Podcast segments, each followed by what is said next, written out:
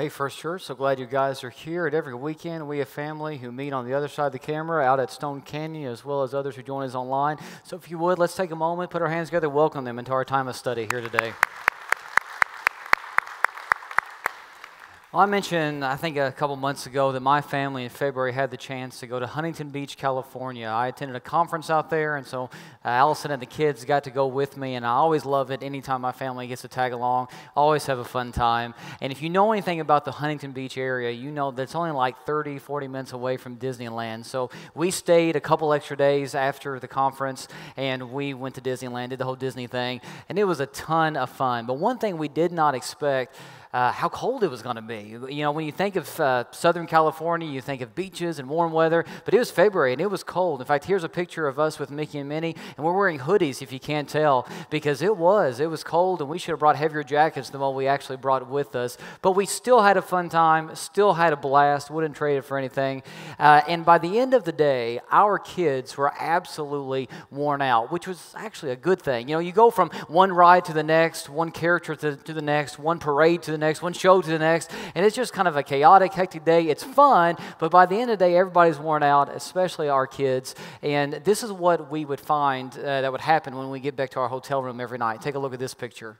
That's what we saw every night when we get back to the hotel. That's uh, Alex on the left and Addie on the right, and they're just zonked. They're just out. And that's okay because one of our two children does not like to sleep. He gets up multiple times. I just told you which one. He, he gets up multiple times in the middle of the night and wants to wake us up, and he slept the entire night every day when we'd come back, or every evening when we come back from Disney. And that was great for us. That means that we got to sleep as well.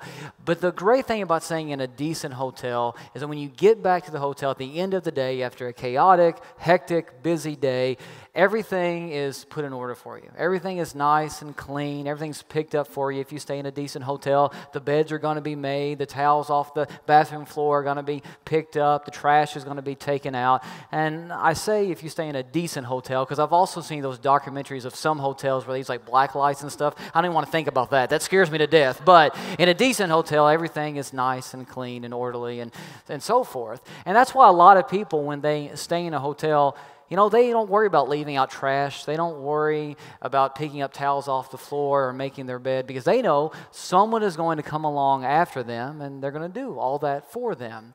My mom, however, growing up, she had a different philosophy when it came to hotels. When we would go on vacation or stay in a hotel, she would clean our room before we would leave. I kid you not. She would make the bed before we would leave. She would pick it, not just pick up the trash, she would take out the trash, sometimes to the dumpster outside, sometimes just a trash can in the hallway, but still, she would take it out she would pick up the towels off the floor. She would straighten everything up. Sometimes the hotel room looked better after she finished cleaning it than when we first checked into the hotel. And that was my mom. And I remember as a kid asking her, Mom, why do you do that? You know, the hotel staff is going to come along and clean this stuff up.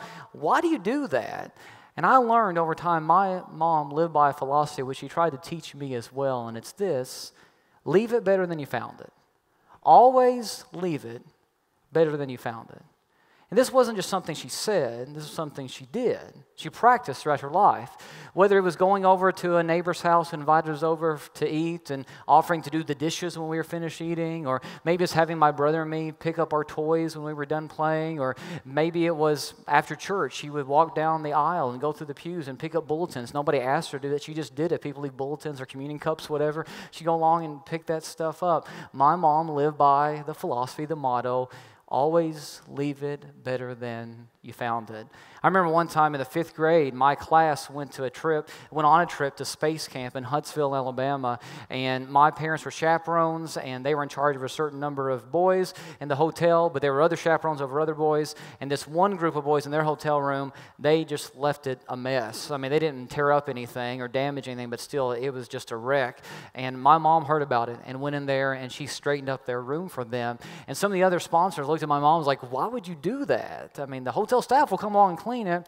And my mom said, You always leave it better than you find it, better than you found it. And you know, I think as Christians, as followers of Jesus, that should be our motto as well. Honestly, I believe that should be the philosophy, the model of every single church. We should be a people who leave this earth better than we found it because we follow a leader who lived by that very rule. I mean, when you study the life of Jesus, what you find out about him is that Jesus isn't greedy. Jesus is generous. And what I mean by that, Jesus wasn't a taker, he was a giver. He didn't come to take, he came to give. He gave everything he had to everyone he met, and by doing that, he changed the world. In Matthew 10, verse 28, Jesus says about himself, The Son of Man did not come to be served, but to serve, and to give his life as a ransom for many. Paul, in writing to Christians, talks about Jesus in Ephesians 5 2, and listen to what he says. He says, Lead a life of love just as Christ did. He loved us. He what? Gave himself up for us. Jesus is a giver, not a taker. He gave everything he had to rescue a world in need. And in so doing, Jesus left the world in better shape than he found it. And as his followers, we need to be willing to do the same. We need to make such an impact in the people's lives around us, in our communities, that we leave them in better shape than we found them. But I'll be the first to admit that's a lot easier said than done. Because even though I preach and teach about loving like Jesus, and that's what I want to do every single day, I know personally how easy it is to get distracted. I know how easy it is to be selfish and to forget the purpose for which I'm here. You guys know I'm a transparent guy. I don't stand up here and try to act like I have my life all together and I'm perfect because I'm not.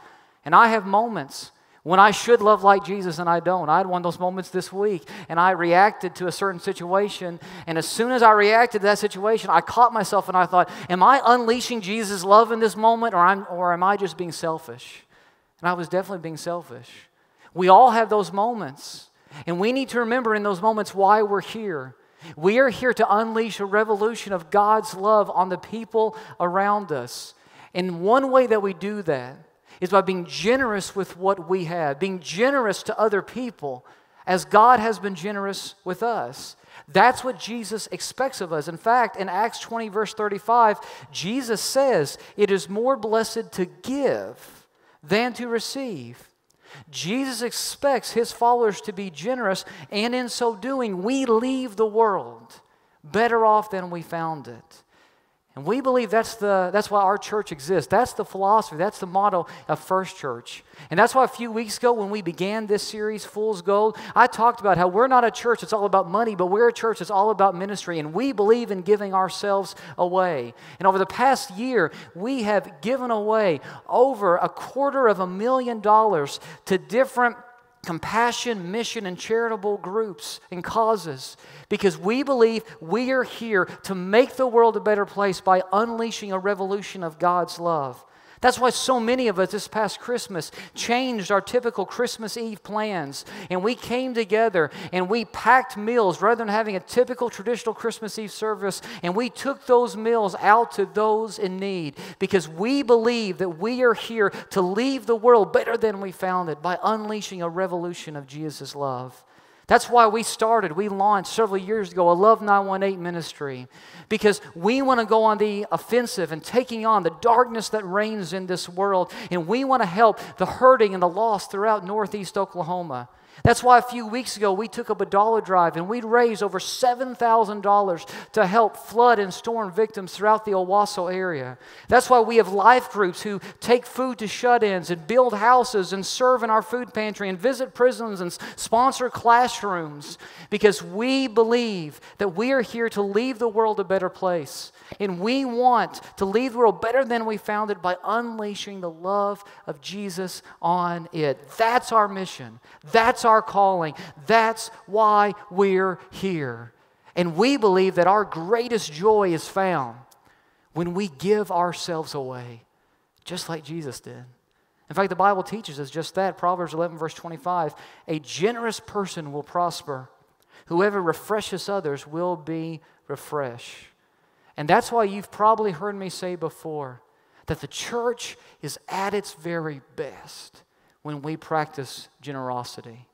Because the Bible teaches generosity moves the mission of Jesus forward. And Jesus knew this would be the case. That's why over and over again during his teaching ministry, his earthly ministry, he cautioned us make sure you don't miss opportunities to invest what God has given you in things that matter. Make sure you don't miss opportunities to be generous with others as God has been generous with you.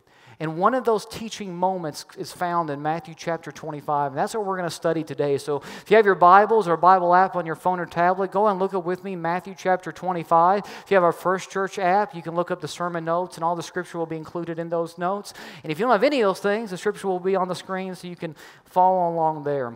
But Matthew chapter 25 is where we're going to be today. And Matthew 25 is part of a larger teaching section. You see, the Gospel of Matthew contains five major teaching moments of Jesus, five sermons of Jesus. And then there's narrative in between those five teaching moments. And we're going to look at the part of the last sermon that Jesus gives in the Gospel of Matthew. The first one being the Sermon on the Mount. You've probably heard of it before. But we're going to look at this last teaching moment that Jesus gives right before he goes to the cross. And it's interesting to me, right before Jesus goes to the cross, he wants his followers to know, to remember, to be generous, to invest what God has given them so that God's kingdom can move forward. And so, Matthew chapter 25, verse 14 is where we're going to begin. And Jesus says that basically, this parable that I'm getting ready to tell, this story that I'm going to tell, illustrates what he expects, what life is going to be like after his resurrection when he reigns as king over all. So, verse 14 says, Again, it will be like a man going on a journey who called his servants and entrusted his wealth to them. So Jesus says there's this man, he's a wealthy man, he owns an estate, he runs his estate and makes money off it, and he decides to go on a journey. So we're going to pause right here before we go any further because I want to let you know this was a pretty typical thing that happened in the first century world. When you did have one of these wealthy landowners, they would have to travel on occasion to make business transactions and deals. Sometimes they would go check on other property, other land they would have in a different town or city or whatever. And so they would go on these long journeys and be gone for weeks at a time, sometimes months, sometimes over a year, they would be gone. And while they were gone, this is what had to happen. The estate needed to continue to make money. You business people in the room know you can't live off of yesterday's profits forever. Eventually, your company, your business, your organization is going to be unhealthy if you just continue to live off the profits of yesterday. You need to continue to make a profit, you need to continue to make money. And so, this wealthy man knows that his money, his wealth, has to continue to make money while he's gone in order for the estate to be successful. And so, what he does is he calls three of his servants and he gives them some of his wealth. And he says, Listen, I want you to invest this wealth of mine as I would invest it. While I'm gone, I want you to invest this sum of money that I'm giving you as I would invest it so that the estate can continue to make money. Now, here's the thing these three servants that he chose, they were entrusted, they were servants that he trusted. They were servants that he respected, that he knew would do a good job and had the ability to do a good job. And these three servants, they had no idea when their master was going to come back. Because in a day before cell phones and social media and instant communication, I know it's hard to imagine that, but in a day before you had all that stuff, you had no idea when your master was going to return. So he could return at any moment. And on the day that he showed up, he expected for you to present him with a profit. He wanted you to have used the wealth that he entrusted you with and to have a return on that, that investment. And if, you, if he came back at any time, you should have been working hard, uh, working hard for him. He should have caught you working hard for him. It's kind of like my dad uh, when I was young. He was the supervisor of multiple different convenience stores throughout several different counties in the central part of Kentucky.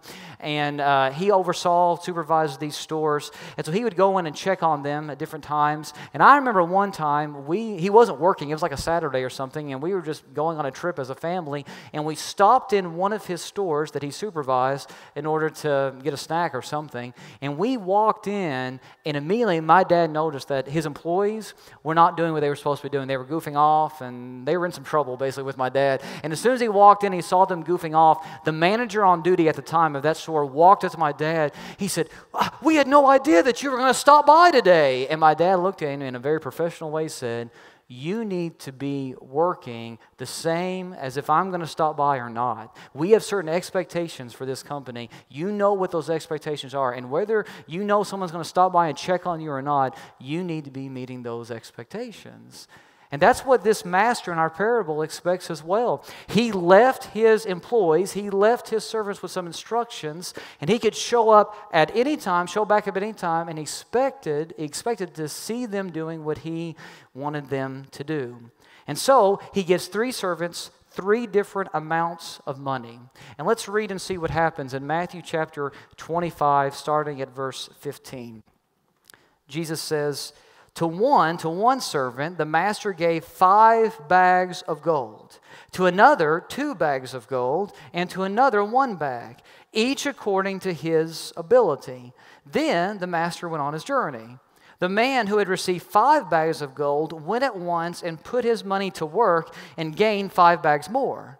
So also the one with two bags of gold gained two more.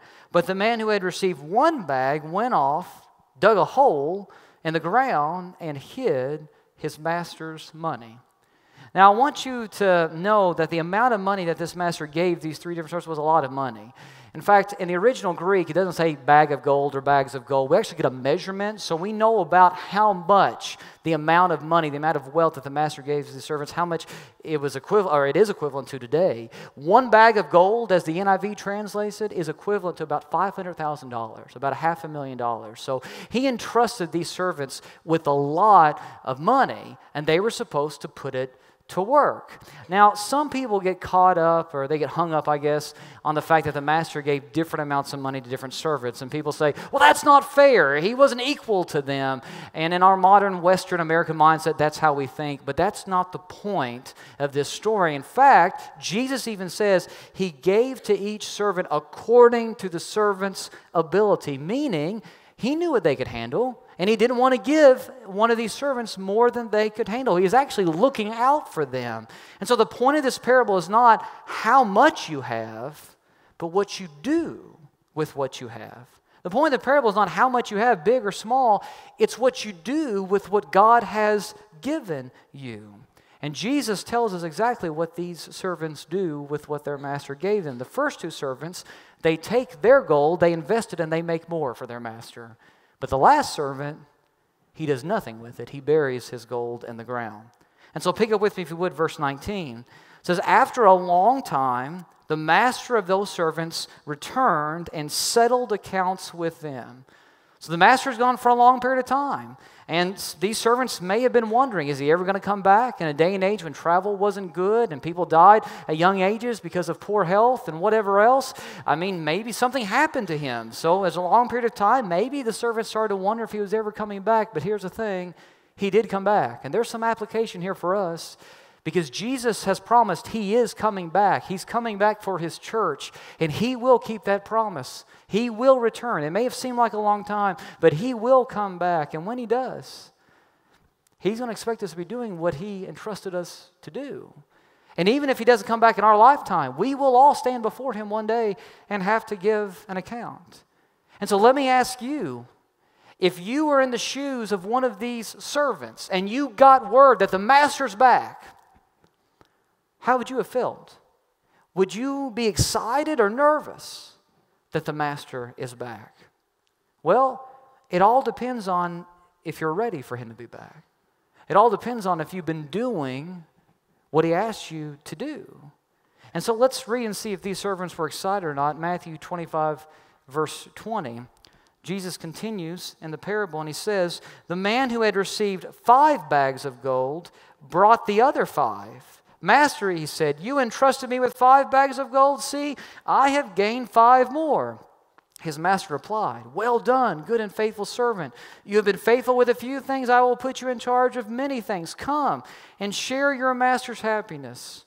The man with two bags of gold also came. Master, he said, You entrusted me with two bags of gold. See, I have gained two more. His master replied, Well done, good and faithful servant. You have been faithful with a few things, I will put you in charge of many things. Come and share your master's happiness. Let's hit pause again.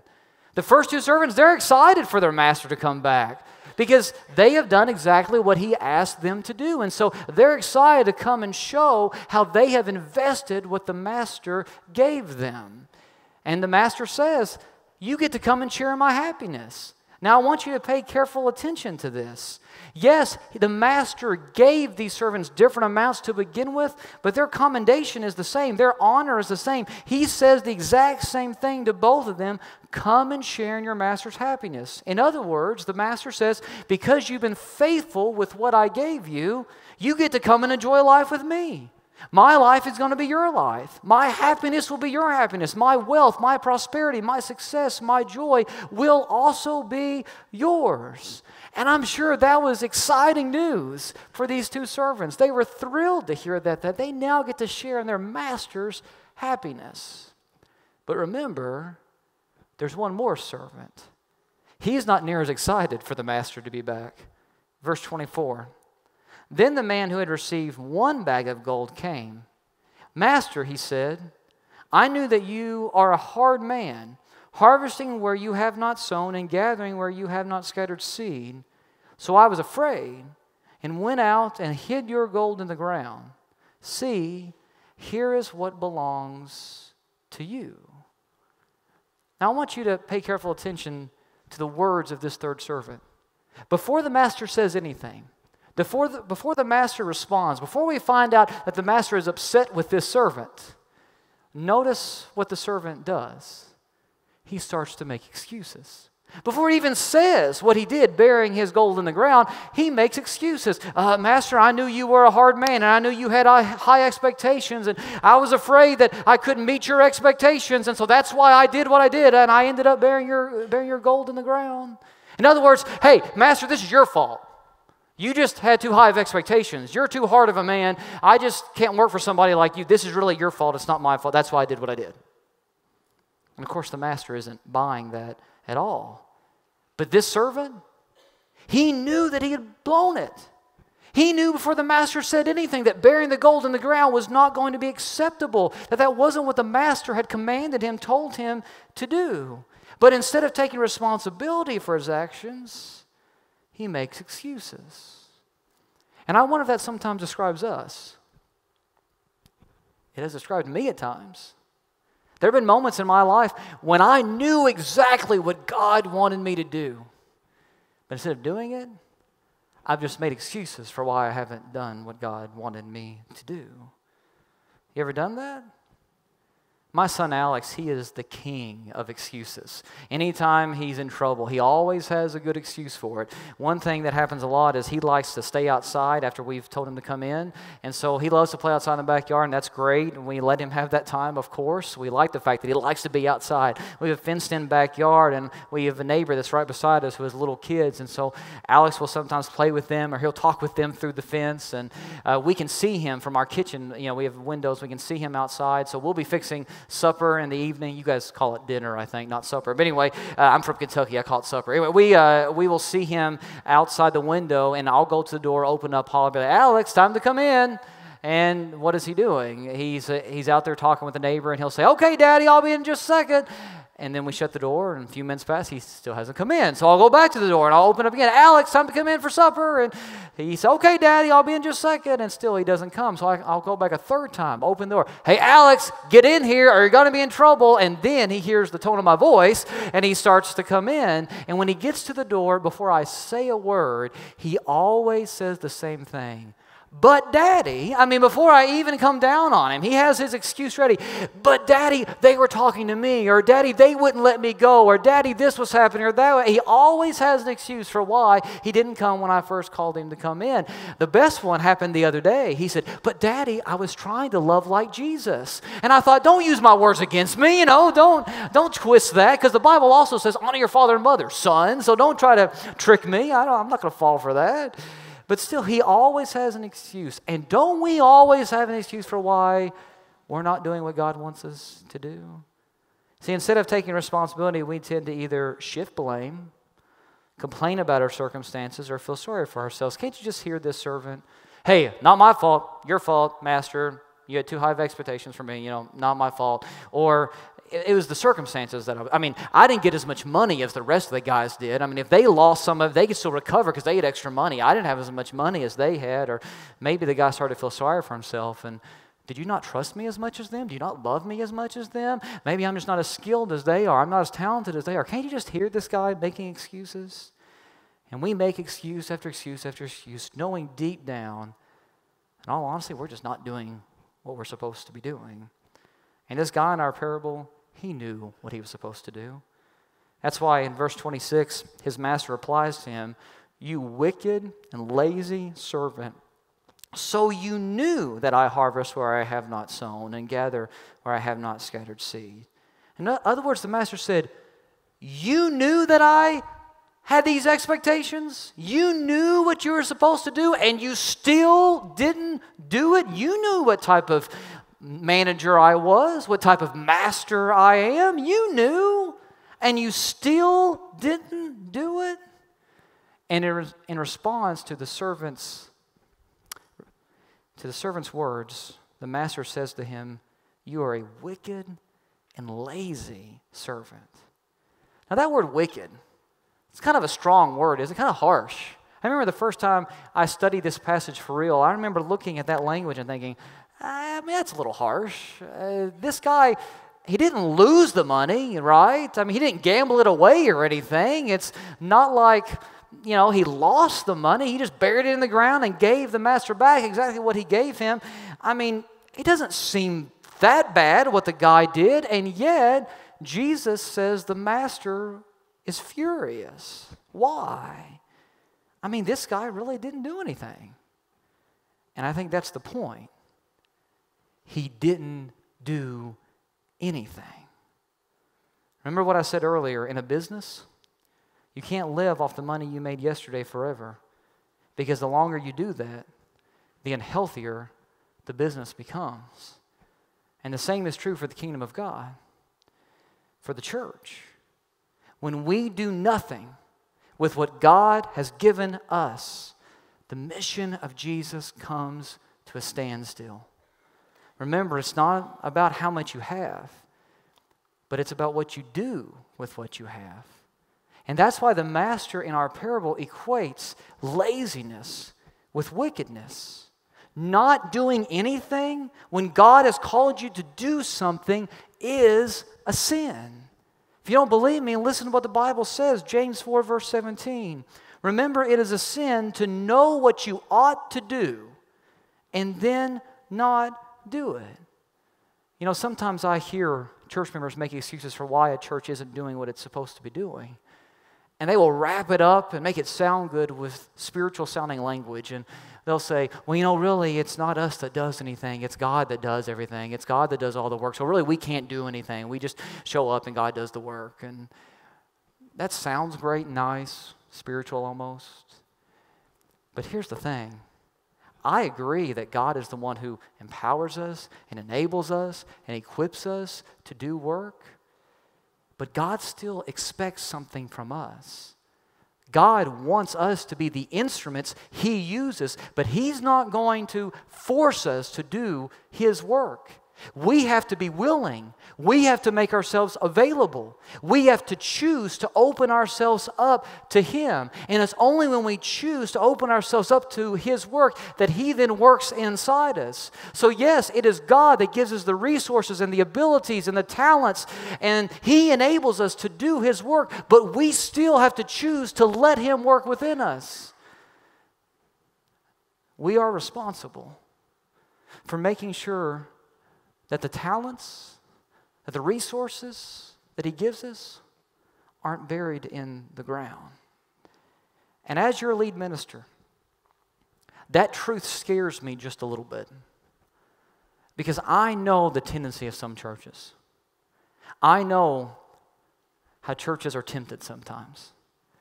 Because even though we are a generous church, I believe First Church is a very generous church, the temptation that a lot of churches fall trap to is playing it safe.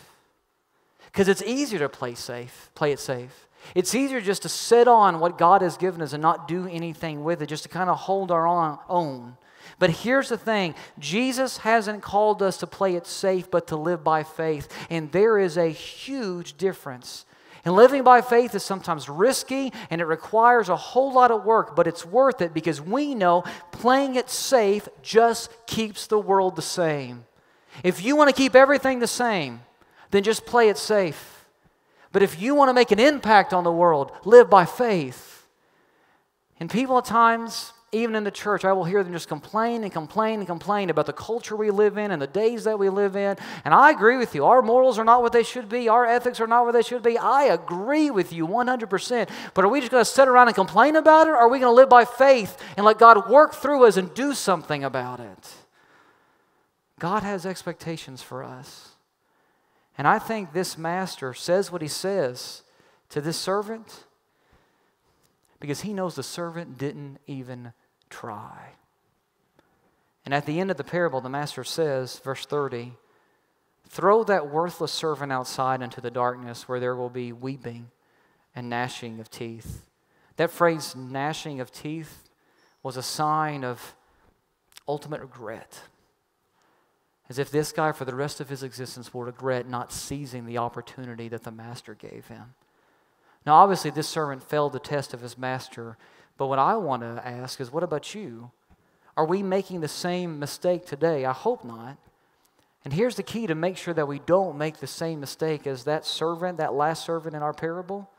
Since everything is ultimately the master's, everything we have, the car you drive, the money in your bank account, the house you live in, everything you have is ultimately the master's. It belongs to him, and he's just entrusted it to us for a while. The key to making sure that we don't make the same mistake that this last servant made is we need to make sure we're using what he's given us in the way that he would use it if he were physically here with us. And remember what I said about our master, Jesus, earlier. Jesus isn't greedy, Jesus is generous. He left the world in better shape than he found it by being generous and giving himself. And are we doing the same? Let me ask Are we generous with what God has given us? Are we generous with others as God has been generous to us? And for the past several weeks in the series Fool's Gold, we've been talking about how so many people chase after counterfeit treasure, which we're calling fool's gold. And they think that all this other stuff will bring them happiness and satisfaction and just leaves them feeling empty in the end. And that's what the Bible says. If you want real treasure, you've got to do life God's way. And doing life God's way, finding true satisfaction and meaning, is being generous and giving as He is generous and as He has given to us. And that's why every week in this series we've talked about the biblical principle from the Old Testament of the tithe, about setting aside the first 10% of your income and giving it to God and His work. And that's the starting point that God gives us. We build upon that, but that's the starting point. Do at least that. And the Bible says if you're not tithing, then you're robbing God because you're keeping it for yourself. Malachi 3, verse 8 Will a man rob God? Yet you rob me, God says. But you ask, How do we rob you, God? And God says, In tithes and offerings. See, how do you rob God? A refusal to give, a refusal to be generous is the same thing as stealing. Why? Because it all belongs to Him. It would be like this. A few years ago at the last church I served, I had a guy stop by my office and he gave me a couple of Visa gift cards that could be used anywhere. And he said, Chad, during the holidays, if you come across a family that's hurting or having financial problems and they don't have money to buy their kids gifts or to have food for Christmas or whatever, pay their bills, you give them one of these gift cards. And I was like, well, sure, yeah, great. That's a wonderful gesture. Absolutely, I'll do that. And I thanked him for dropping off these gift cards. Now, let me ask you, what if after that man left my office, I looked at those Visa gift cards and I thought, you know, I could really use a new fishing pole. I mean, I think that's a need. I, I, could use a new fishing pole. I think I'll go get me one. Or I thought, you know, Christmas is going to be expensive for my family too. Those gifts that my kids want, boy, they are expensive. I'll just use one of these cards for my family, my kids' gifts. Now, I didn't do that. Don't worry, okay? But if I had done that, let me ask would you have considered that stealing? I would have. You know why? Those weren't mine. They were entrusted to me from someone else for a specific purpose. And if I had used those for myself, I'd have been stealing. It's the whole point. Guys, everything we have is God's. And God has given us everything we have for a purpose to be used to advance His kingdom. And so if he were physically beside you, would he say, Oh, yeah, you're using everything I've given you the way that I would use it? Or are we robbing God in some way? See, we tend to want to store up things for ourselves, thinking that we're, we're keeping it for ourselves, but all we're doing is throwing away what God has given us, wasting it. My daughter Addie, she's two. I know I've talked a lot about my kids and family today, but that's okay. I love them, so I like to talk about them. Um, but my daughter Addie, she has discovered a trash can. And you might think that that is a good thing because you want to throw stuff away, right? But there's a problem with that. She doesn't quite understand the concept of trash. And so there are times in our house, Alice and I will say, Hey, where is this or that? And we can't find something that we need. And then we say, go look at the trash can. And so when we've opened up our kitchen trash can, here are some of the things that we have found before. I have found my keys on more than one occasion in the trash can because Addie has thrown them in the trash. Something else that we found, we found this one time. Allison's purse. I'm not kidding. We found it in the trash can. Addie threw it in there.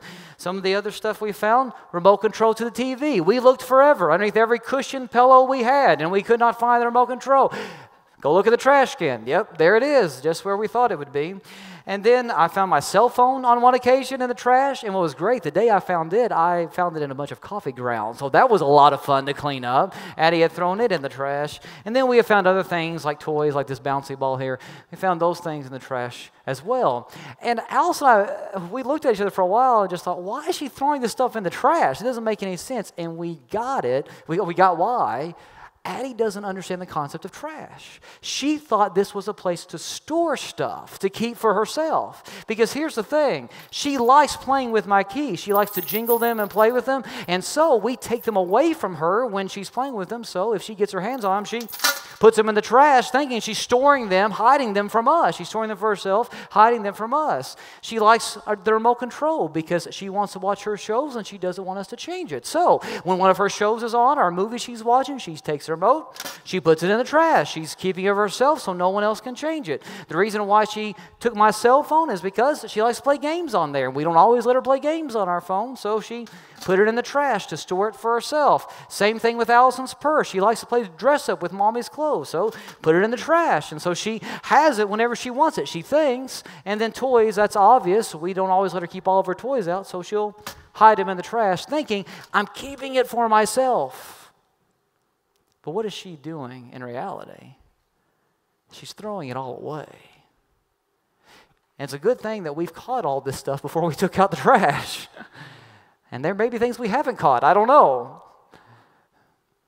But what she does, what she's doing is throwing it away, not keeping it, preserving it.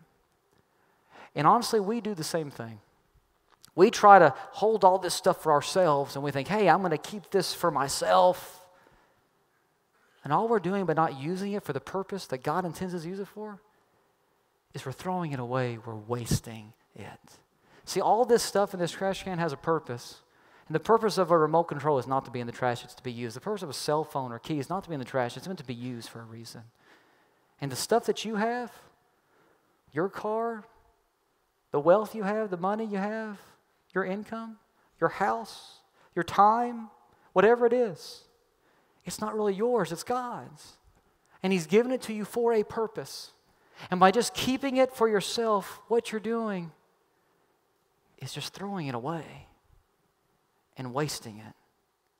2 Corinthians 9, verse 6 says, Whoever sows sparingly will also reap sparingly, and whoever sows generously will also reap generously. Generosity moves the mission of Jesus forward. First Church, let's be a church that uses what God gives us in a generous way. And in so doing, we will leave Northeast Oklahoma, and the rest of the world better than we found it. Would you pray with me? Father, I thank you for today and this time we've had to open up your word, study it, and we just pray that we can take from your word the message you want us to hear. Father, may we be generous in this life as you have been generous to us. For nothing we have is ours, it belongs to you, and you've given it to us for a purpose. Thank you for being so generous with us when it comes to your love your grace, your forgiveness. We don't deserve to be your children. But Father, we thank you for that honor and that privilege. In the name of Jesus, I pray. Amen.